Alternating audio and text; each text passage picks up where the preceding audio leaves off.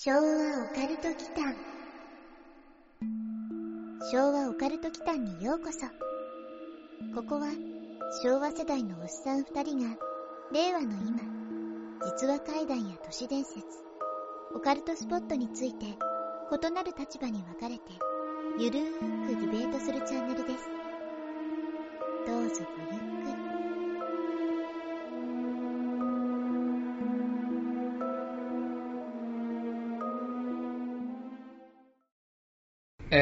このチャンネルは実話怪談が大好きで今まで、え聞いたりイベントに参加するだけだった昭和のおっさん二人が、え日々のライフワークの一つとしてそんなホラーコンテンツについて肯定派や否定派など異なる立場に分かれて面白おかしくそして怖くディベートをしようと立ち上げたチャンネルです。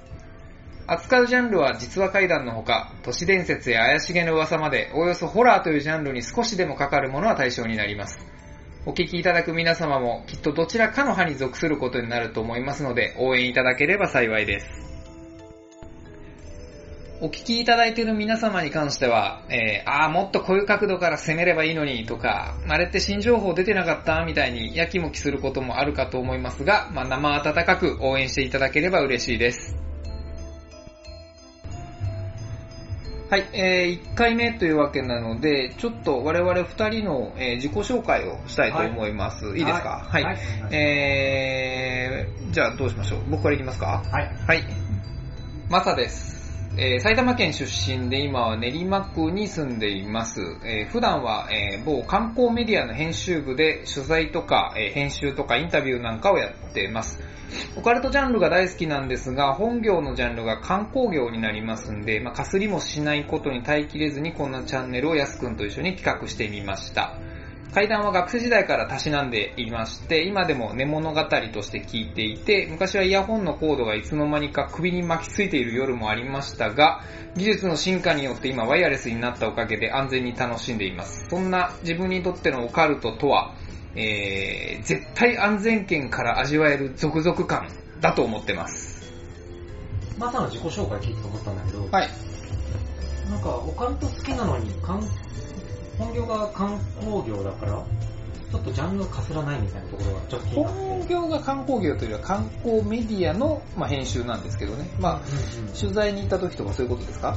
そうですね、取材行ったところで何か体験談があったりとか。あ、ありますよ、そりゃ。ありますけど、だからまあこういうチャンネルで今後展開できればいいなとは思っていますが、基本的にはその、ホラージャンルではないじゃないですか。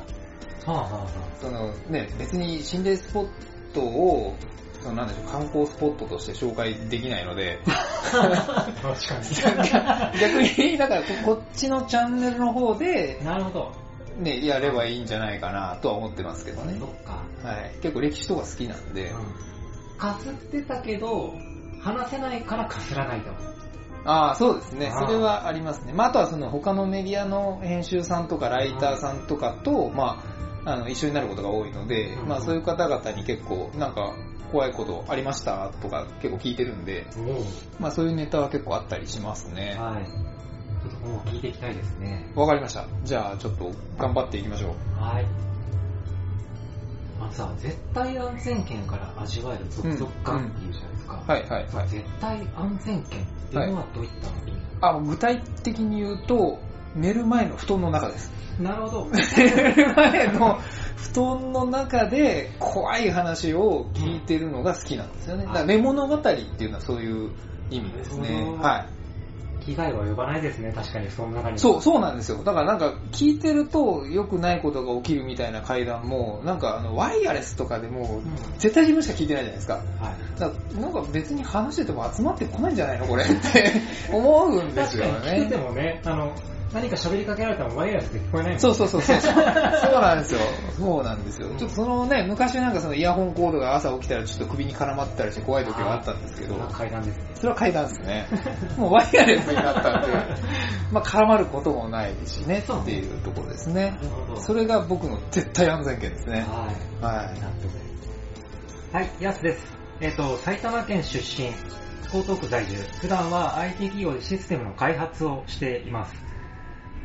で幼い頃に幽霊を見てから階段の世界に興味を持ち、高校生では子守歌代わりに稲川淳二さんの階段の再生リストを作成して、寝る前から再生、起床しても階段が再生されているんですよ、生活をしていて。で、まさに今回誘われるがままに始めてみました。で僕にとってオカルトとは見えないものを見に行く旅のようなものです。じゃあ逆に、やすくんの方の自己紹介で、あの、やすくんにとってのオカルト見えないものを見に行く旅のようなものっていうふうにおっしゃってたんですけれども、はいそれを具体的にどういう意味ですかね旅というのは。そう僕は観光業じゃないんだけど、そうですよね。はい。旅って、まあ、見たことないものを見に行くじゃない。はいはいはい。で、小さい時に幽霊を見た体験があるっていう話はしたんですけど、はい。最近全く見えないんですよ。ああ、これ大人になるとダメなんですかね？なんですかね。あでも大人ばっかりじゃないですか？階段師の方々とか。だから彼らももしかしたら僕と同じ気持ちでいるのかもしれないです、あ、なるほど。あの、大人になって、うん元から見えない人、あと大人になってからも見えない人っているじゃないでも、見えないけど見たいっていう気持ち。うんうんうんそれがちょっと旅に似てるのかなって。見えないものを見ようとして。そう。なんかそういう歌ありましたね。ありましたね。なるほどね。あー望遠鏡を覗き込むわけですね。言っちゃった。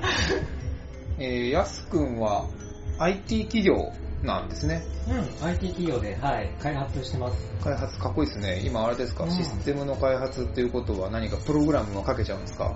プログラムね、一応書けるんだけどね、さすがに年なんで、ああ、なるほどなるほど。うん、若い子に任せて。若い子がかか書いてもらう、若い子が書いたものを見てる。そうだね。あー IT 業界ならではの階段とかっていうのも今後あったりするんですかね IT な業界になるの階段。ないのかなあんま聞かないかな。まあ、言うて自分も別に詳しくないわけではないんですけど、自分も IT 系出身編集者ですからね。え？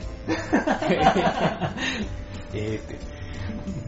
まあ、いろいろまあ IT を絡めた階段というよりは何かちょっと不思議な経験みたいなのが経験則の中から話せればいいかなとは思うんですけどね。そうですね。まあないわけではないです。うんところでさっきちょっと気になることが出たんですけど、はいはい。幼い頃に見たって言ってませんでした？あ、そうですね。まああんまり記憶は定かではないんだけど、小さい時に、ちょっと和歌山に住んでる頃なんですけど、岡山。うんうん。和歌山の実家で、親父とうん二人部屋だったんですよ。テレビは、はい。うん。で、寝てて、で、夜中にちょっと喉乾いたんで、水飲みたいなと思ってうんうん起きた時に、うん親父の足元に生首いたんですよ。え、本当ですか？うん。えー、え、どんな生首でした？なんかね、女の生首で、うん。装い、装いってのもおかしいけど、髪型が、あの、江戸時代の、うんうんなんていうの？女の人うん。ま、の、町娘的なやつですか？あそうそうそう姫的な方ですか？姫的な方。姫的な方ですか？そうそうそう。姫的な、紀州藩うんの。カツラじゃないや。うん髪型山崎桂とかの話そう、カツラじゃなくて、そうそう。姫的な？姫的な髪型をしたへ生首がー。親父の足元にいて、へー。で、ちょっと金縛りになっちゃったあるすごいですね。実は、やすくんと僕はもう実は結構長い付き合いなんですけど、初めて聞きましたね。話してなかったっけ？話してないです。あーまあ話してない、僕も話してないこと結構多いんですけど、普段ね、頻繁に会えるわけじゃないから。えーそんなことあったんですか？ねえー夜ですか？夜中ですね。夜中。牛蜜時って、金縛りにあったのはそれどのタイミングですか？金縛りにあったのは、それを見見て？見た瞬間？見て怖いなと思って、でも水飲みたいなと思って、部屋からゆっくり気づかれないように出ようと思ったんですよ。あ、み見てたんですか？そうその生首は。そう。へー。あ、生首は、あの、目を開いてなかっあ、閉じてたんですた。そう、目を閉じてて、ほう。で、これ目開いたら怖いなと思ったんですよ。だから、とりあえず部屋から出ようと思って、えっと、部屋の出口の方に向かってって、もうすぐ逃げられる、部屋から出れるって思った時に、目が合っちゃったんですよね。その時に金縛りがありましたあね。ーでもオチは何ですか？よ,、ね、あのよくあるじゃないですか、その後どうどうしたかの。で、よくある階段のオチっていうのが、そこでふーっと気を失っちゃって 終わっちゃうじゃないですか。でも、でも実際にそれ体験したんですよね。そうそう、体験しました。どうどうなったんですか？あ、その後、金縛りを振り切って振り切って。脱出しました。あーその生首はじゃあどうなんです消えちゃったんですか？で、部屋に戻ったら、消えてましたね。そこまでは追っかけてこなかったと。そうそうそあーその生首なんですけど、う。はいはい。姫的な？うん、それは地面から出てたんですか？あ、地面から生えてたわけじゃないんですよ。うんうんあのね、十五夜のお月様ってわかります？あの、お供え物するやつ。はいはいはいはいはい。団子を備えるうんうんわかりますわかります。団子を備えすらの土台みたいなやつ。うん、あの土台に、に？生首が乗っかる。へー。なんか、収まりが良くないですか？ななそこ狙ってきたんですかね？生首がお供え物みたいな。感じです。そこもともと何がお供えされてたんですか？うん。あ、あ、そのお供え物の台も幽霊の一部なの。あ、なかったんですそう、ないの。その場にはないの。えー、なんかあれですね、献上みたいな感じしますね。でも、ね、姫的なものっていうのがちょっとおおかしいというか面白いですね。なんかあの、うんなんでしょうね、昔ほら、手球って言って、いやあの、戦国時代とかに、あの、敵方の武将を討ち取ったって言った時に、首をね、はいはい。自分の藩主とか、まあお殿様のところに、こう、献上するじゃないですか。うんその時にそういう土台の上に置いて、こう、首ををってでもそれってあくまで、まあ、男性というか、うん武将の首だから、その手給を上げたっていう風になるわけで、女性でね、あんまり聞かないじゃないですか。かないよね。そう。その連鎖もしたんだけど、はい。献上しないよね、普通 って思って。うん、不思議なんですよね。怖いですね。それ台台所ですか？それど今ですか？あ、寝室、寝室。あ、寝室で、うんああ、怖っ。うんへーえ、それ以降は、それ以降は、そのその生首は登場することがなかった。あ一回だけああ、なるほど。マサは最近何かないんですか？霊的なものですか？そうそうそう。最近霊的なものは、うーん、どうしようかな。ちょっとね、あの、れ直接見た系ではないんだけど、うん霊的な話を某ある怪談師の方に提供しました。おお。あの、この間行った怪談イベントに行った人です。まあこれ聞いてる人はあれなんですけど、あのあまあ怪談界ではよくいあの有名な方なんですけど、はいあはい。の、28号っていうのが下につく方ですね。まあもう一人しかいないですね。鉄人じゃない方ね。じゃないですね。あの、いたこさんに、ねはい、提供しましたね。あのー、まあ、多分、使っていいですかって言われたんで、どっかで話してくれると思うんで、ここではちょっと話さないとこうと思うんですけど、はいはい。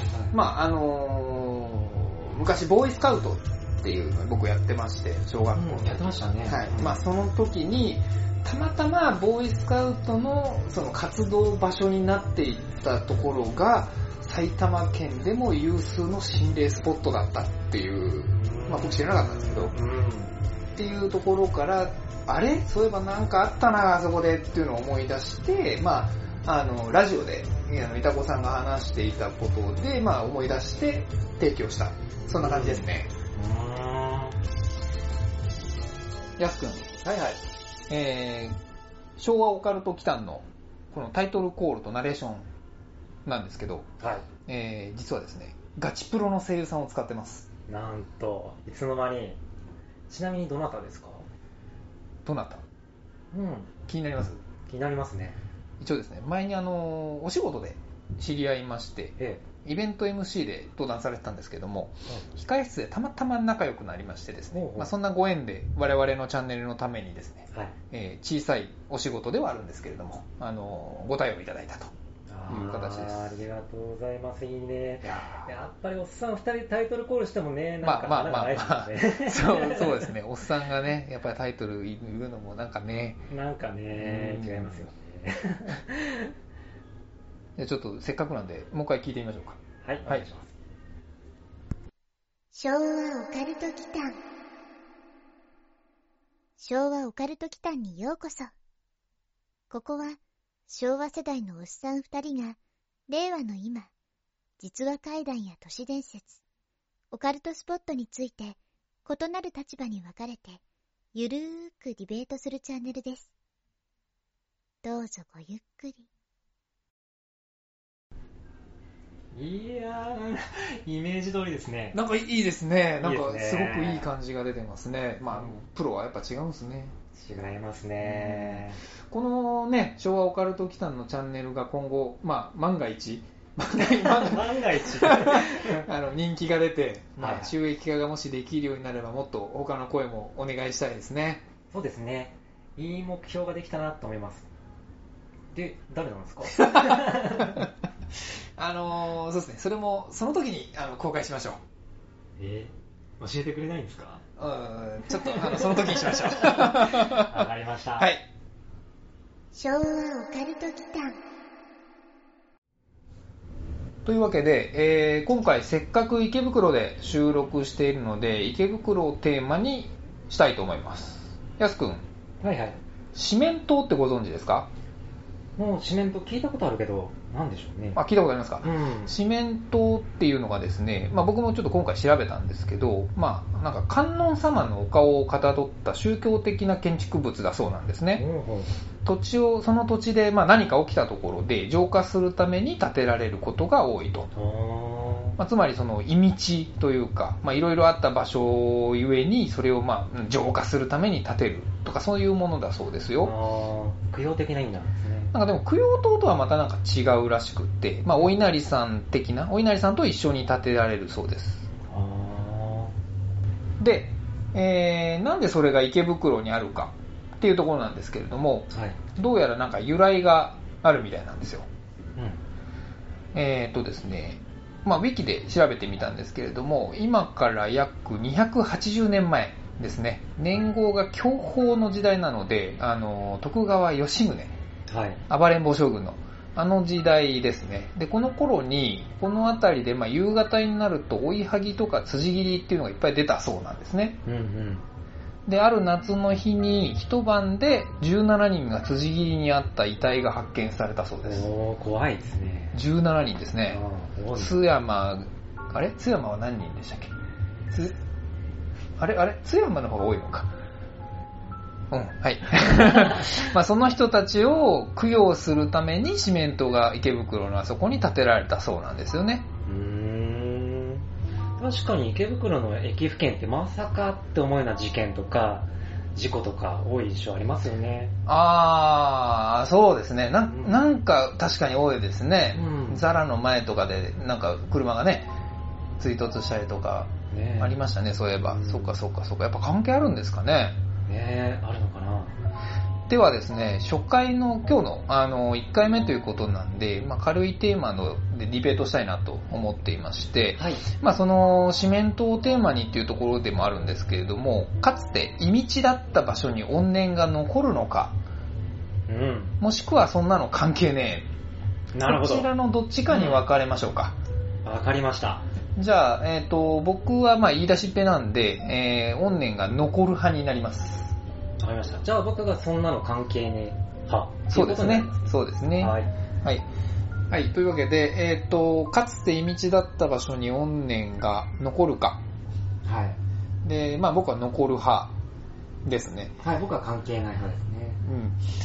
まあ実際どっちがどう思ってるかは別としてディベートなんで、まあ、はいあの、異なる立場ということで、えー意見を交わしましょう。はい、わかりました。お願いします。まあ残る派としてはですね、じゃあ、あの、残るから、お寺とか、お寺？神社かな？あの、地鎮祭ってやるじゃないですか。その土地を浄化するための、あの、貸し込み的なやつをやるじゃないですか。怒りを鎮めるためのそうですよねお祭りみたいな感じそうそうそうそう。それって、要するに、まあ、そういう場所だったからやるんじゃないのかな、というふうに思うんですよ。うんまあ、確かにそう思うんだけど、あのーやっぱりね、根底にはこう、宗教って、はい。あのーなんだろう、信心から来るじゃないですか。信じる心から。はい。はい。結局、信じるこう神様がそこに祀られてるから、悪いことをしたくないとか、あ悪いことはやめようとか、そういうふうに思って犯罪が減るとか、そういう効果があるんじゃないかなってとこそういうところはあの肯定しますよ。ここです、するんですか？肯定しちゃったけど、うんそう。ただ、あの、なんだろだから地鎮祭って何もないところではやらないと思うんですよ。う。まあ確かにね、そう。何かあった場所で、うん。あの、その土地を沈めるっていう意味でやってるのかなと思うんですよね。で、それって要するに異道だから、怨念が残ってるから、うん。その怨念を浄化するためにやるんじゃないかな、うんというふうに思ってるんですよね。うんあ僕は、怨念っていうのはないとない。仮定すると、その、あ祭りをしたから怨念が静まるんではなくて、人の心が静まる、または人の心がが神事によって抑制されることによって、うん。その犯罪とかが減るって考えてるんですよ。犯罪が減る。そうそうそうななかなか厳しい立場ですね。なるほど。そう、あの、うん自分の信じる神様がいる前で犯罪とか起こさないじゃないですか。うん。でも、地鎮祭って神を祀るものではないですよね。そうなんですか？そう、そうですね、そうですね。あの、多分、地鎮っていうのは、まあ読んで字のごとくなんですけど、地を沈めてるんですよ。神を祀ってないんですよね。あ、そうなんですか？そうです、そうです。僕、地震ってあの、地の精霊とか、そういった類のものを、の怒りを鎮めいや、僕もちょっとあの、そこの詳しいところは、あの、かうん関係者じゃないんで、神社仏閣の関係者じゃないんで、あれなんですけど、知ってる知ってる。ただか漢字的に見ると、あの、地を沈める祭りと書いて、まあ、地鎮祭なんですよね。信玄祭じゃないですよ。うん。はい中華好きだけどね。うん。まあ、17人のこう辻切りがね、四面島ですね。そうそうそうそうそう、あったんだけど、はいまあ、そういうことがあったらやっぱ怖いじゃないですか、人って。まあ、まあ、まあ怖いですよね。犯人も書かれてないってことは分かんなかったってことですからね。そう。一応、あの、四面塔を立てて、えっ、と、まあ、もう大丈夫ですよっていうポーズを取ったんじゃないかなああ、なるほど。怨念はないと。と。そうそうそあくまで事象が起きた場所ですと。う。そう。あくまで事象が起きた場所です。えっ、と、社を建てて、えー祀ったんで、まあ大丈夫だよね、みたいなポーズとして、あのー、塔が建てられたんじゃないかなって思うんですよね。だから怨念は残らないと思うんですよ。なるほど。それが、そちらの言い分ということですね。そうですね。一応なんかここに関しては、その社はないんですよ。もともと四面塔しか立ってなかったらしいですね。で、一応道しるべとしても使われたらしいですよ。うんうんうんうん。まあこれがあることによって、この地が沈められて以後、道しるべとして使われたんじゃないんですか？まあ、まあここには怨念は残ってないんですが、それは地鎮祭によって残ってないわけで、そういうものをやらないとやっぱり怨念が残るんじゃないんですか？要するに。ああ、なるほどね。立てたから怨念が静まって、あの、曰くがなくなったと。そう。だと思うんですよ。ん。だから今でも地鎮祭とかっていうのはいろんなところではい。こう行われるんじゃないかなと思うんですよね。お祓いって、お祓いしてるんじゃないですか？そういうのって。なるほどね。で、怨念が残る派としては、まあ、その、池袋の、この四面島付近っていうことで言うと、別の例を挙げると、はい。あの、まあ、今もうここにはないんですけど、今ないっていうことがそもそも答えなんですけど、あの、ニコニコ動画あさんが、スタジオあったじゃないですか。ありましたね。でも、なくなったじゃないですか。で、その、物理的になくなったのは置いといて、もう一時期の、まあ、このこと言っていいのかわかんないですけど、あの、勢いがかなり衰退してるじゃないですか。はい。そういうのもやっぱりこういう、なんでしょう、意味地というか、こういう近くに、四面島から徒歩1分もないんで、そういうところに移してしまったから、ちょっと影響もあったのかな、みたいなところも考えたりすることあるんですけどねあ、。でもニコニコの衰退は時代でしょ。おっと。あ なるほど。今 YouTube が台頭してて、あのーまあね、日本の小国でね、起業してる会社なんでね、まあ衰退、まあ、押されるんじゃないでしょうか。時代のせいですと。時あくまでそこ思いますよは意地に移転したからっていうわけではないってことですか？そうですね。なんなら、あの、パルコ別館ってずっと残ってるじゃないですか。あ、まあそうですね。確かにそうですね。そうそうそう紫スポーツもずっと残ってますもんね。紫スポーツは残ってる確かに残ってますねあ。まあ、あれはまあちょっと、ある意味オカルトですけどね。うん、まあ確かにね。そうかそうか。じゃあ、まあでも、あの、ちょっと気になるのが、はいニコニコ動画さんが、スタジオが来た時ってあれ、地下にあったんですよね。うんなんか地下ってやっぱりちょっと、ね、あまり縁起がよろしくないというか、っていうのはあるのかなと思って。まああの、北口の、あのー地下道から歩いてきたところなんで、半地下みたいな感じですけど、ああ、確かにそうですね。村スポは上じゃないですか。上ですね。上じゃないですか。はい。だから上ってあんま影響受けないんじゃないですかあ、風通しがいいとかそういう話ですかね。いや、まあわかんないですけど、これはもう事故物件とかの話になっていくんですけど、はい。これ、まあ、意味地っていうその場所のね、テーマですると、例えば1階で事件が起こった同じ場所に、2次元の平面で見ると、あの、その場所の10階も同じじゃないですか。うんうん。けど3次元で見ると、10階関係なくないですか？みたいな。ところがあるんで、うん。だからその、位置的なところも影響して、地下半地下にあったニコニコさんは衰退したんじゃないかなって思ったんですよね。あの、位置的なものが影響してるっていうのは、あの、あの、同感です。あの同意的な。ああ、うんやっぱじゃあちょっとその辺を感じるところがあるってことですかね。よくあるじゃないですか、あの、角地だと、十字路とか角地に、はいはいはいはいあの、なんだろう、店舗とか建てると、こう名前は角屋になるっていう。あ、そうじゃない そうそうそう、商売うまくいかないみたいな、長続きしないみたいな話はあるんですよ、確かに。ただそれは、立地的な条件、例えば人通りとか、あ十字路だと、風水とかですか？あー風水も多分あれ統計なんですよね、あ、そうなんですか。へおそらく。ーちょっとそれまた深い話になりそうまなんでごめんなさい。別のね、ねちょっと僕、今、あの、何にも学習してないです。すいません。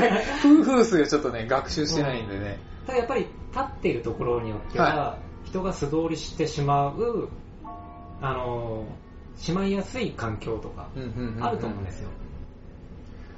なるほどね。まあ、うんそういうのも関係してると。うん。場所は確かにあると思う。なるほど。で、まあ、怨念が残る派で、今回は池袋の、あの、四面塔がテーマになっているので、まあ、でいくと、そうですね、この280年前にこういうことが起きたからということではないかもしれないんですけど、その後の池袋って、あんまりいい使われ方をしてないんですよ。例えば、例えば、まあ、あの、ご存知だと思うんですけど、まあ、あの、サンシャインってもともとね、巣鴨プリズンって言って、はい。あの、ちょっと刑務所的なものになってたりとかした時代もあったりとか、はあの、僕らがよく歩いたりする池袋の西口だったかな、はいは戦後闇市だったんですね。闇市みたいな歴史があって、まあ、あんまりやっぱりいい場所ではない、まあ、使われ方としても。で、今も、まあ、なんでしょう、その西部の、あの、デパートとかがこう、壁になっていて、まあ、進撃の巨人じゃないんですけど、なんかちょっとその壁的なものになって暗く感じるみたいなところが結構あるかなというふうには思うんですよね。なるほど。でも池袋を例にするなら、ちょっとそれって範囲が広すぎると思うんですよね。ああ、範囲ですか。ああ、うんなるほど。なんだろう、四面塔っていう場所あはまあこの一部じゃないですか。そうですね。んそうですね。それにしてはね、西口やら、東口やら、ちょっと広範囲すぎるんじゃないかなって思ああ。そうですね、確かに。んあと、江戸東京マップっていうアプリがあるんですけど、ああ、はい、僕も入ってますよ。はい。それで見てもやっぱり、この周辺ってあの、ただの農村なんですよね。あ、農村っすか？そうですね。あ、でも確かになんか、らしいですね。そうですね。雑司ヶ谷が、今の、今の雑司ヶ谷がうん池袋なんですよね。池袋村があの辺なんですよね、確か。うん、そうですね。うんうんうん。まあ、池袋っていうね、地名を見てもね、まあ、池ってついてますからね。ああ、その暗い感じとかジメジメ感ジメジメ感は、もともと池だったからっていうのも、あーまあ、僕はあんまりジメジメ感を感じないんですよ。ただ、ああ、そうですか。なんかネットで見てると、その池袋ってすごく、なんか、なんか暗いんですと。なんかジメジメした感じがするんですみたいなのがヤフー知恵袋とかにあったんですよ。それってそういうことなんですかね。もともと池だったかそう元々池だらっ。たから、まあ、その雰囲気引きずってるだけじゃまあ、ないですよ。雰囲気だけじゃないかもしれないですね。そ れなんかもうちょっと湿度がそもそも湿度がね高いのかもしれないですね。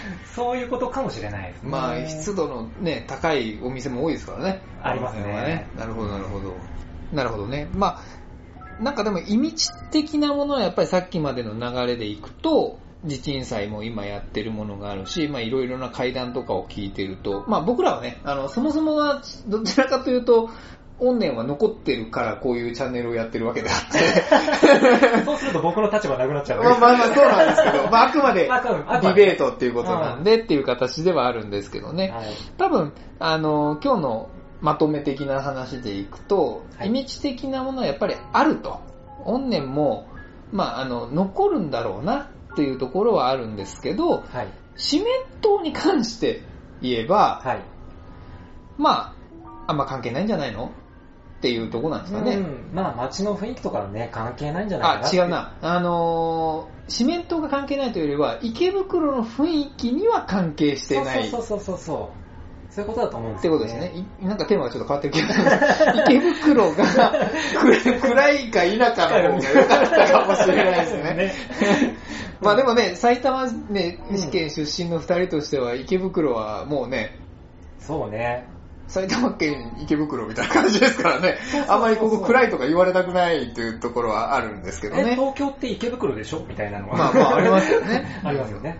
なのであんまりね、あの、評判悪いとは我々はそもそも思ってないんですけどね。はいただでもよく聞く話では、うんありますよね。なんかあんまり池袋知らない人から言うと、特になんでしょうね、まあ、他の大阪とかから出てきた人たちに言わせると、うん。やっぱり渋谷とか新宿とかと違って、なんか池袋暗いみたいにね、新宿、渋谷と比べるとちょっと、うん、雰囲気は独特かもしれないですね。まあ、でもく暗いのはどうなんでしょうね。まうん。あ、その、でさっきの話じゃないんですけど、あの西武デパートの、うん。ああの隔たりが、うん。あれウォールマリアに見えるらしくって、そんな話なんですか？そうそうそう、へ閉鎖されたところに見えるっていうことは言ってましたよ。なるほど。うん、まあでも、うん。それと、あの、意味地は関係ないと。うん、そうですねと。いうことですねうん、。はい。わかりました。で、なんか、あのー実際に、はい。四面島は今でもあるので、行けるんですよ。ただ中に入ることはできないらしくって、あ、そうなんですね。うん。で、僕ね、夏ぐらいにね、去年行ったんですよね。なんか聞いている階段の、あのーラジオ、ラジオじゃない、YouTube か。YouTube で、たまたまその話題が出てたんで、はいはい。普通にウォーキングで夜行ったんですよ。そうそうそうそう。散歩がてら。散歩がてら行きました。はい。あ、なるほどね。逆に言うと、そその時まではい知らなかったんですよ。あおー、そんなのあったんだと思って。確かにね。まあまあ、あの、二人ともいろんなね、うんあの、メインの立場をうまく使いながら、例えば僕観光なんで、はい。そういう、まあね、心霊スポットっていう年でもないので、まあそういう歴史もあるよ、みたいなところを今後観光地的に紹介できればなとも思うので、ああ、いいですね。せっかく今池袋で収録してるんで、じゃあ行ってみましょうか。ああ、いいですね。行ってみましょうか。行ったことあります？ないんですね。あの、通りがかったことはあるらしいんですけど、あの意識してなかったですよね。あるらしい場所はですね、うん。うん。あの、北口です。北口から、あ、北口ではない、北口の、あの、近道を、地下道をはい。抜けたところですね。さっき話したニコニコ動画のところですね。ああ、はい、があったところです。はいはいがあったところです。うんこれ動画ですって言っちゃうと、これいつ撮ったのってなっちゃうんで。ちょっとね、やっぱり雰囲気的には、微妙にあんまり明るい場所ではないかなっていうところですね。うんあの辺そうですね。ちょっと暗っぽいですよね。暗いっぽいですね。じゃあちょっと行ってみましょうか。はい、行ってみましょはい。というわけで、えーここが池袋の四面島でう。す。ねすごいね。隣に稲荷もあんだね。いきなりあるね。ねここが厳重ですね。なんか周りが柵に囲われていて、中に木製の稲荷と四面塔があるんですが、うん中にはここもあるね。ですね、中には入れないですね。外側から眺めるしかないっていう。で実際の四面塔はどれ？これ？あ、これですね。四面塔って書いてますね。石碑みたいな形で、池袋四面塔って書いてある。池袋四面塔という風に書いてます。うん、そうですね。し稲荷大明神という風に彫られた石碑があります。まあ今時間は6時なんですけれども、この辺だけちょっとやっぱりちょなんか暗い感じがしますね。そうでね、えーでお賽銭も入れられるんですが残念なことに僕たちは2人ともペイペイ派という。キャッシュレスの時代だから、入れられないですね。これどうしましょうかね。ちょっと気持ちだけ。気持ちだけお気持ちだけ。あここ書いてますね。四面闘村の由来。あこれはちょっと多分本編で話すことになるんですが享保の頃のそのここで17人が一晩で惨殺されていたっていうのが書かれたものがありますねのでこれを読めば、まあ、ここがちょっと、まあ、意味地というか少し、まあ、そういう地であるっていうことが分かるようになっています再生するだけで社務所もないんだねうん、社務所ないですね。ただでも管理はすごく行き届いてるって感じがしますね。うん綺麗になってますからね。まあ、これがまたあの北口と結ぶパルコをこう結ぶあの地下通路をご存知の方いると思うんですけどあれを渡ってパルコ別館を入ってきたところのすぐのところなんですよね。要はつまりちょっと風俗街とかがあるあたりなんですけれども、まあ、池袋の中でもちょっとアングラなあたりですね、まあ、場所柄ゆえにっていう感じですかね。不思議なとこ立ってますよね不思議ですね、ここはちょっと、なんでこんなところにある駐輪場の横にポツンとあるポツンですね、本当に。ちょっと駐輪場側から見てみますか。ああ、何も見えないですね。屋根しか見えないですね。はい後ろ側を少しだけ見れるけれども、あ、でも別に何も見えないか。あ、すごい、防犯カメラやたら数が多い。なんでだろう。四面四面塔を守ってるのかな、治安が悪いのかな、まあ、決して良いところではないんですけど、はいはい、なるほどね。はい、ということで、えー池袋の四面塔からお届けしました。なんか、あのー四面塔がカタカタカタカタ言ってるから何かと思ったら、地面が揺れてますね。地震かな？ね。地震だ。地震ですね。カシャカシャって言い出しました。ねカシャカシャカシャって聞こえるかな？なんだ？あ地震ですね。収まったかな？ああ電灯も揺れてますね、うん、なんてタイミングだ？なんて日だ？あびっくりした。録音始めた途端だから途端ですね。はい。収まった収まった。収まった。はい。はい。というわけで、えー、四面島に実際行ってきたんです入がってきましたね。はい。地震がありましたね。地震びっくりしましたね。タイミングがすごいですね。タイミング良すぎ。ね、なんかカタカタカタカタ言われてるから、あの、なんか怒ってんのかしらみたいなね。うん。福島で地震あったみたいですね。あ、あの地震のってことですそうそうかそうマグニチュード 5. いくつとか。あ、それが、こっちに来て。こっちに。あーなるほどなるほど。来てたいいや、びっくりしました、本当に。カタカタカタカタ。う。ん ね、あれはなん、ええって思いましたよね。あの関係ない派としてあの意あ見したら恥ずかしくなるぐらい。ちょっとね、やすくんが、うん。あのややすくんに怒ってるのかと思いましたね。そうそうそう。17人の怨念がやすくんに、こう、音量オールでーみたいな感じで。向いてんのかと思いましたねレポート始めた途端みたいな感じですそうですね、あれちょっとびっくりしましたね。びっくりしましたただの地震でよかったですけど、まあ、地震よくよくはないんですけど、地震よくはないよくはないんですけどね。というわけで、結構頑丈でしたね。はいあの、制鉄作ね。囲まれててあれはやっぱり、なんか、いたずらができないようにってことなんですかね。なんかちょっとサイト調べてみたんですけど、はい。あのーなんか不老者がちょっと再選をちょちょろまかしてしまうみたいなはい、そういう理由もあるみたいですねあー防犯的なあじゃあ意味合いがあるみたいあの、監視カメラがあるのも、それなんですね。まあまあ、それはそうですよね。うん でもなんかちょっと、あの監視カメラの映像見たいくないですか？あちょっと見てみたいなんか見たいですよね。なんか映ってるかもしれないなんか見たいですよね。うんなるほど、なるほど。でも、なるほどね。ちょっと現実的な話をするとそういうことなんですね。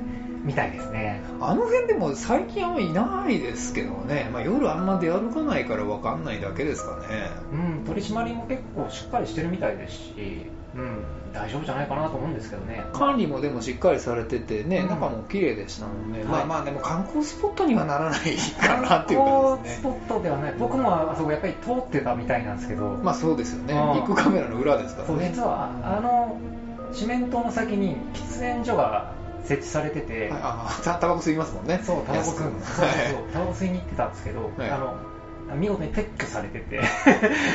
時代ですね。そう。そうそう。まあ昔はあったんで、うんよく吸いに行ってたんですけどね。その時通ってたんですけど、なるほどなるほど。全然気づかなかった。喫煙所は撤去されたけど、四面塔は残っていると。残ってました。なるほどなるほど。はい。ではうんうんうん撤去されたら大変ですからね まあね、ちょっとね怨念がまだね、ね残ってるかもしれないうん復活しちゃいますからね。いや、オネはいないですよ。まあまあ、それは今日 のね、まあディベートの話ですけど、なるほど、はいなるほど。